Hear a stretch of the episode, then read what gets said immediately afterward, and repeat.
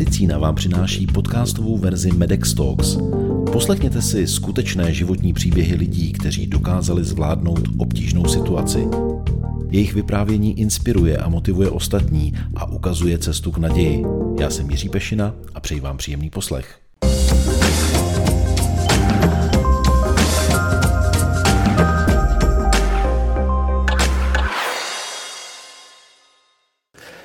Maturovala na střední zdravotnické škole. Na medicínu ale nešla z obavy, aby něco nespletla. A tak se rozhodla, že se nebude starat o tělo, ale o duši.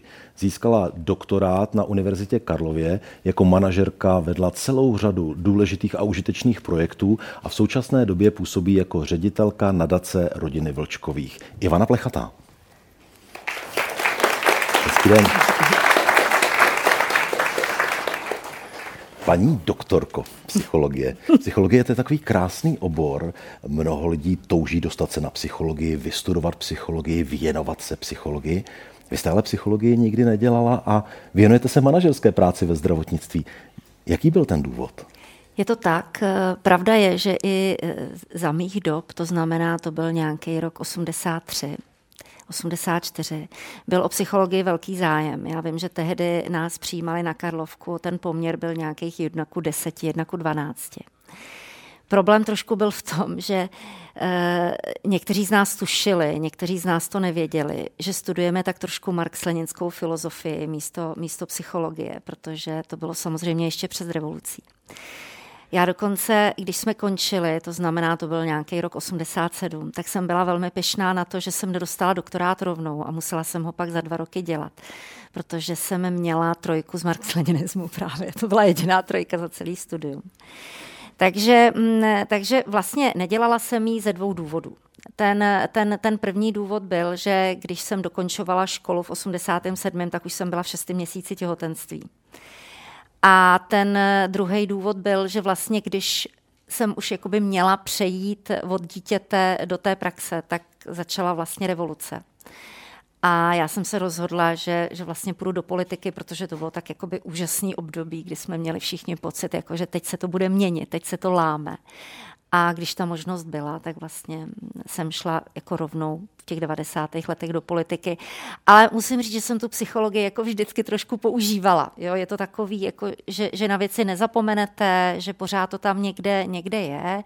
Já jsem dělala vlastně mm, na středisku drogových závislostí v průběhu studia, takže jsem vždycky koketovala s tou, s tou klinickou psychologií, která má blízko k tomu zdravotnictví a vzhledem k tomu, že předtím jsem vystudovala tu zdrávku, tak mě to vlastně pořád vedlo k tomu zdravotnictví, případně zdravotně sociálním tématům a to vlastně dělám od té doby celý svůj profesionální život. Je to tak, jako politička jste se věnovala zdravotnictví, mm. poté, jak jsem řekl, jste vedla celou řadu projektů, ať už zde v České republice, tak i na mezinárodní úrovni. Hodně spolupracujete a spolupracovala jste s pacientskými organizacemi. Vždy ten zájem o pacienta tam byl a v současné době v roli ředitelky nadace rodiny Vlčkových je to zaměření opět medicínské a je to zaměření, řekněme, na takovou velmi náročnou oblast, kterou je dětská paliativní péče. Já jsem se na stránkách nadace dočetl, že každý rok se přes 800 českých rodin dovídá, že jejich dítě už se neozdraví. A musím říct, že mě to číslo překvapilo. Je hodně vysoké. Um, o jaké děti se jedná? Protože oni to nejsou onkologičtí pacienti, ne, ne, jako ne. je to třeba u seniorních přesně pacientů. Tak, přesně tak. E, ta, ta potřeba té paliativní péče, zatímco u dospělých je skutečně 80 e, lidí převážně s onkologickým onemocněním, tak u těch dětí je to naopak 20% protože naštěstí e, dneska ta onkologie, zejména dětská onkologie, jde mílovými kroky a skutečně se vyléčí 85 v některých diagnózách přes 90% dětí ale my, my, my uh, hovoříme o diagnózách, uh, jsou to nemoci uh, s život ohrožujícím nebo limitující. To znamená, že, že to jsou nemoci, kdy je jasné, že buď to ten život zkrátí, tak diagnóza, a, a nebo že ten život nebude lehký prostě, že ho bude v té kvalitě života e, nějakým způsobem limitovat a velmi pravděpodobně tam bude jakoby dřívější skon, dřívější, dřívější odchod. A je to celá škála nemocí. Samozřejmě pořád tam patří do těch ohrožujících život onkologické diagnózy, protože bohužel některé z nich stále mají velmi nedobrou prognózu ale potom jsou tam celá skupina e, nemocí, kterým se říká vlastně vzácná onemocnění. E, to jsou různá geneticky podmíněná onemocnění, ať jsou to metabolická e, nebo neurologická, stejně tak jako nějaká multiorgánová selhání v, duch, e, v důsledku nějakých, nějakých onemocnění, třeba mm, já nevím, krve nebo naopak obrany schopnosti organismu, různé autoimunitní okamžité reakce, kdy dítě je jeden týden zdraví a za 14 dní na to je v multiorgánovém selhání ale můžou to být i velmi rychle jakoby akutní stavy ve smyslu, když se dítě topí nebo když má vážný úraz hlavy, tak se vlastně dostává do stavu. Ne každá tato diagnóza vyžaduje paliativní péči, ale vlastně na tu paliativní péči a podpůrnou péči by mělo být myšleno už v momentu stanovení diagnózy, u které je jasný právě to, že ten život bude limitovat, anebo že ho bude bezprostředně ohrožovat. A mělo by se pracovat nejenom s tím dítětem, ale zejména by se mělo pracovat s rodinou. A to je vlastně na té dětské paliativě důležité, že my, my v nadaci říkáme, že vlastně záleží na každé chvilce. A od toho je ta podpůrná a paliativní péče. Soustředit se na každou chvilku, aby ten život byl co možná nejlepší, aby ty rodiny zažily i trochu radosti, pokud je to možné, aby cítili bezpečí, to znamená, aby věděli, že v každém okamžiku toho vývoje té nemoci oni budou mít nějakou ruku, který se budou moci chytnout, že budou mít služby, které potřebují, protože zase v každém okamžiku té nemoci potřebují ty rodiny jiné, jiné služby. A ta dětská paliativa je velmi komplexní, komplexní obor. Tam nejsou potřeba jenom lékaři, když jsou samozřejmě velmi důležitý, ale samozřejmě zdravotní nelékařský personál, e, fyzioterapie, psychologie, sociální poradenství, ale takový jakoby spirituální a duchovní podpora, to znamená, že tam pracuje mnoho kaplanů a tak dále a tak dále, herní terapeuti, speciální psycholog, eh, pedagogové, protože vlastně i to dítě eh, velmi, abych tak řekla, postižené nebo s velkými potřebami i podle českých zákonů by mělo mít vzdělávání odpově- jakoby adekvátní svému stavu. To znamená, že speciální pedagogové jsou velmi důležití. A vlastně let, kdy toto dítě aktivuje a, a zase tam zažívá i ta rodina u té aktivace ty hezké chvilky, které, které mají zažívat spolu. Jste vlastně popsala, jak široká je paliativní péče pro dětské pacienty, co všechno by měla obsahovat. Ono tomu bohužel tak není, protože asi všichni cítíme, že v našem vnímání a v současné situaci ta paliativní péče nastupuje až těsně před koncem života a ne na začátku diagnózy, jak by správně měla být. A právě prioritou nadace rodiny Vlčkových je rozvoj dětské paliativní péče v České republice a vybudování sítě služeb, které reflektují potřeby rodin, které pečují o dítě se závažným onemocněním. Taková desetiletá vize eh, nadace eh, v podstatě padla na vaše záda, protože vy byste to měla celé změnit a s aktivitami eh, nadace je spojena usedlost na Cibulce, která je hodně medializovaná, hodně se mluví o tom, co by tam mělo vzniknout, že by to opravdu mělo být zase jedno z velmi významných center poskytování dětské paliativní péče. Jaký vlastně ten záměr na konci roku 2026 by měl přejít do reality? Co by se tam na té cibulce všechno mělo odehrávat a pro koho? Tak je třeba říct, že vlastně máme obrovské štěstí, že se manželé Vlčkovi jako naši zakladatelé rozhodli do těchto projektů uh, vložit 1,5 miliardy českých korun, hmm. což je, což je prostě jakoby obrovská částka, ale musíme myslet na to, že eh, z hlediska nadačního zákona my můžeme využívat pouze částku, tato částka je v jistině. My můžeme využívat jenom částku, která jde z výnosů té jistiny. To znamená, kdy, když my to dneska odhadujeme, tak je to nějakých jakoby mezi 50 60 miliony při velmi konzervativních, eh, konzervativního uvažování za rok. No a my jsme to vyřešili tak, že vlastně i usedlo Cibulka na Praze 5, tu historickou, eh, ten historický objekt, který jehož historie sahá do nějakého 14. 15. století, jsme vložili také do té jistiny.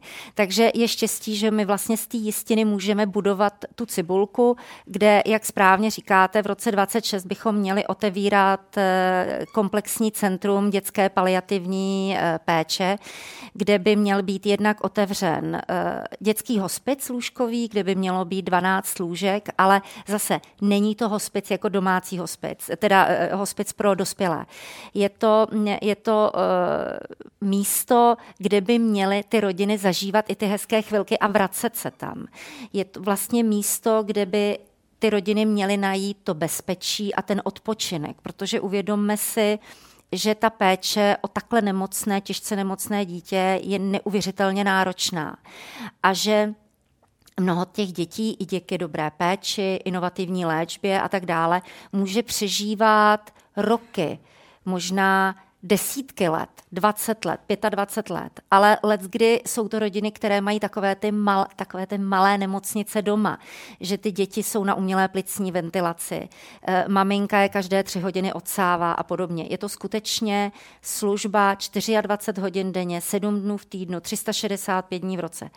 A na ty rodiny musí někdo myslet, že si potřebují odpočinout, odlehčit. A takže my tam vlastně plánujeme takzvané odlehčovací zdravotní respitní pobyty, které by měly být tak jako v Německu třeba je běžné, že ty rodiny mají dvakrát ročně nárok ze zdravotního pojištění, aby mohly tam být buď společně v tom hospici, anebo třeba jet se zdravýma dětma na dovolenou.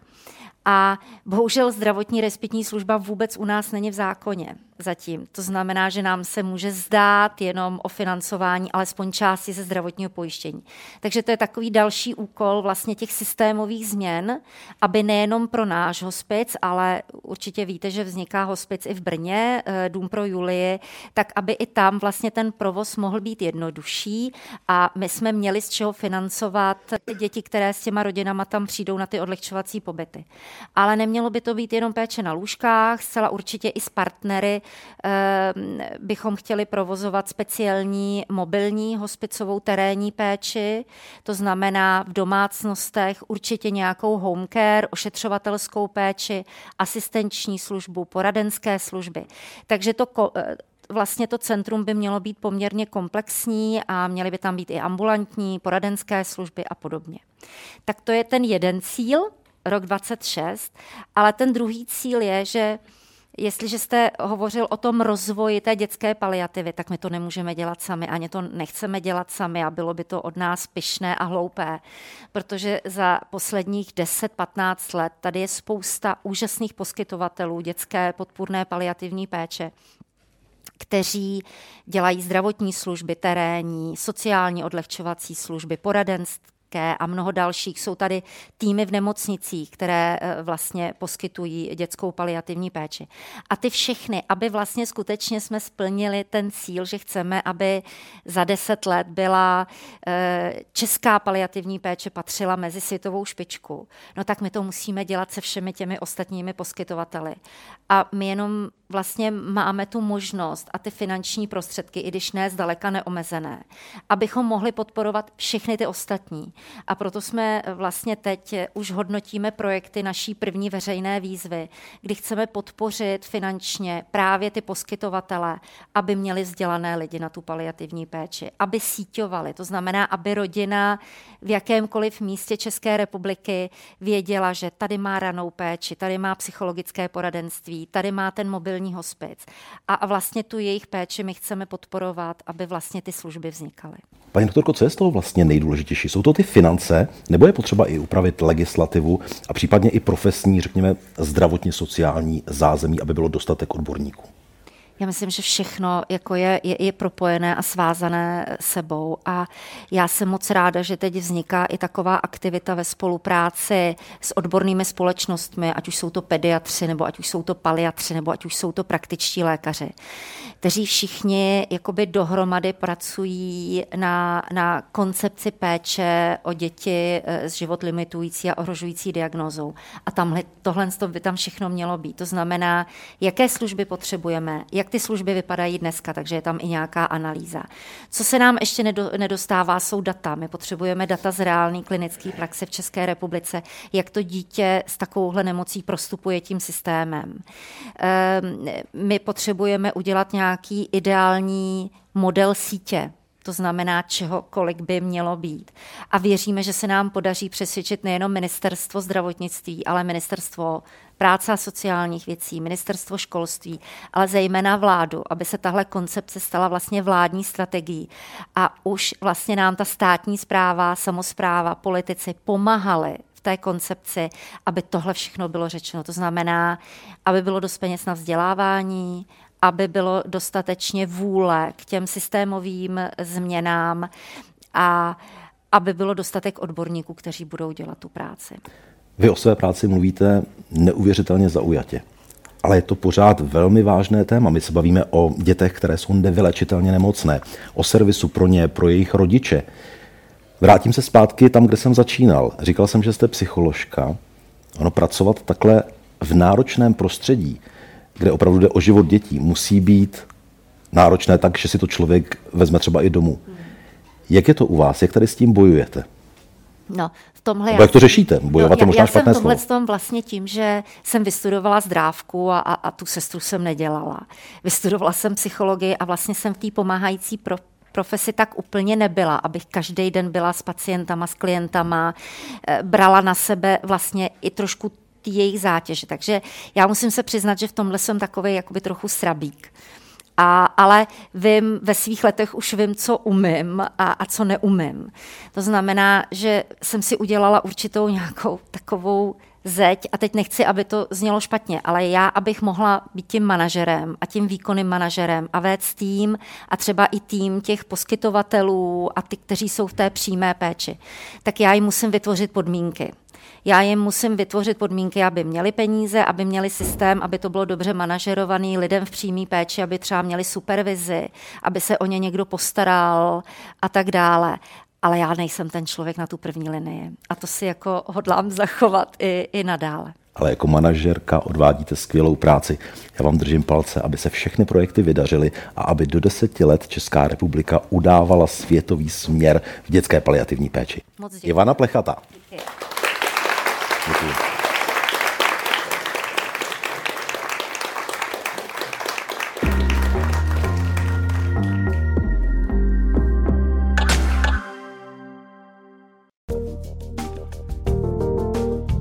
To je z dnešního podcastu všechno. Další díly najdete na portálu mojemedicina.cz a v podcastových aplikacích. Videoverzi Medex Talks sledujte na YouTube.